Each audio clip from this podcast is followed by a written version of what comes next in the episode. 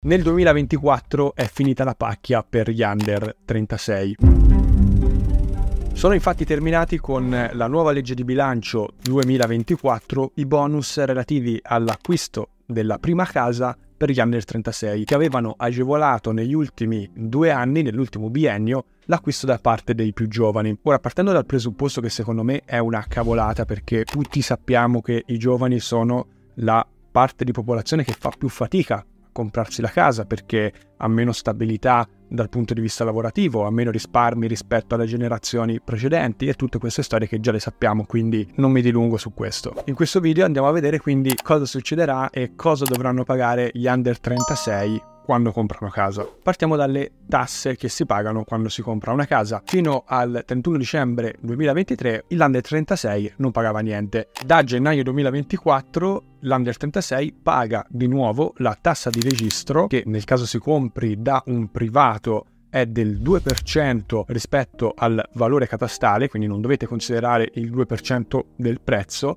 ma il due per cento del valore catastale, che, come abbiamo visto nel video di come si calcola il prezzo di un immobile, può essere molto diverso. Ovviamente non andiamo a parlare di seconde case, perché le agevolazioni under trentasei erano rivolte solo a chi doveva comprare la prima casa. Oltre alla tassa di registro, l'under trentasei che compra dovrà iniziare a pagare di nuovo anche l'imposta ipotecaria e catastale nell'ordine di cinquanta euro ciascuna. Nel caso poi il ragazzo o la ragazza in questione debba fare anche un mutuo per poter comprare l'immobile, dovrà pagare nuovamente anche l'imposta sostitutiva sull'importo di mutuo, quindi lo zero virgola venticinque per cento sull'importo di mutuo concesso per l'acquisto. Anche questa era un'esenzione che è terminata con il trentuno dicembre duemilaventitré. Nel caso invece si compri un immobile nuovo, quindi costruito da meno di cinque anni da un'impresa costruttrice, a quel punto la cosa si fa ancora più onerosa, perché l'imposta di registro ipotecaria e catastale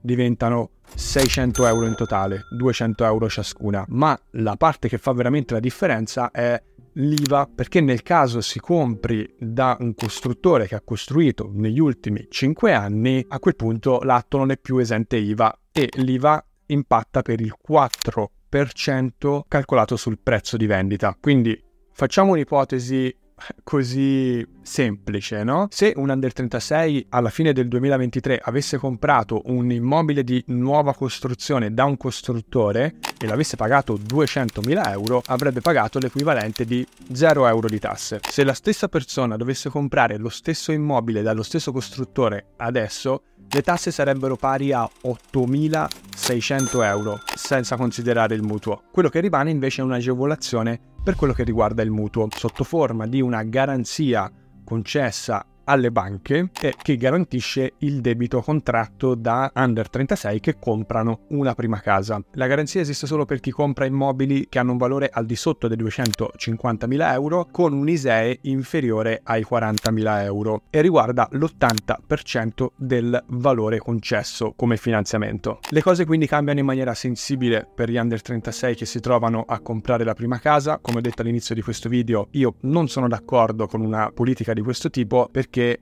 come abbiamo detto, gli under trentasei sono le fasce più in difficoltà ad avere un minimo patrimonio immobiliare o anche a comprare una casa, e quindi secondo me prolungare queste agevolazioni avrebbe fatto bene al settore immobiliare, ma soprattutto ai ragazzi e alle ragazze che vogliono fare un investimento e comprarsi la loro prima casa. Sono quindi molto interessato a sapere cosa ne pensi tu, quindi lascia un commento qui sotto e parliamone. Alla prossima, ciao!